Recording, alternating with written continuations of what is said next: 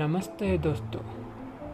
कहानियाँ तो बहुत सुनी होंगी आपने, पर मैं आप जो सुनाऊँगा, आपको बेशक ये भी सिर्फ़ एक काल्पनिक कहानी है, पर थोड़ा सा हटिए ये कहानी है एजेंट संभव कुमार और उसके जाबाज टीम की 1993 के बॉम्बिंग और 2611 अटैक्स में अब भी एक कड़ी, एक लिंक मिसिंग है।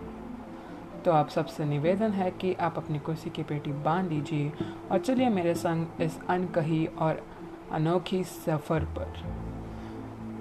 भारत का सीक्रेट ऑपरेशन ऑपरेशन एक्सटर्मिनेशन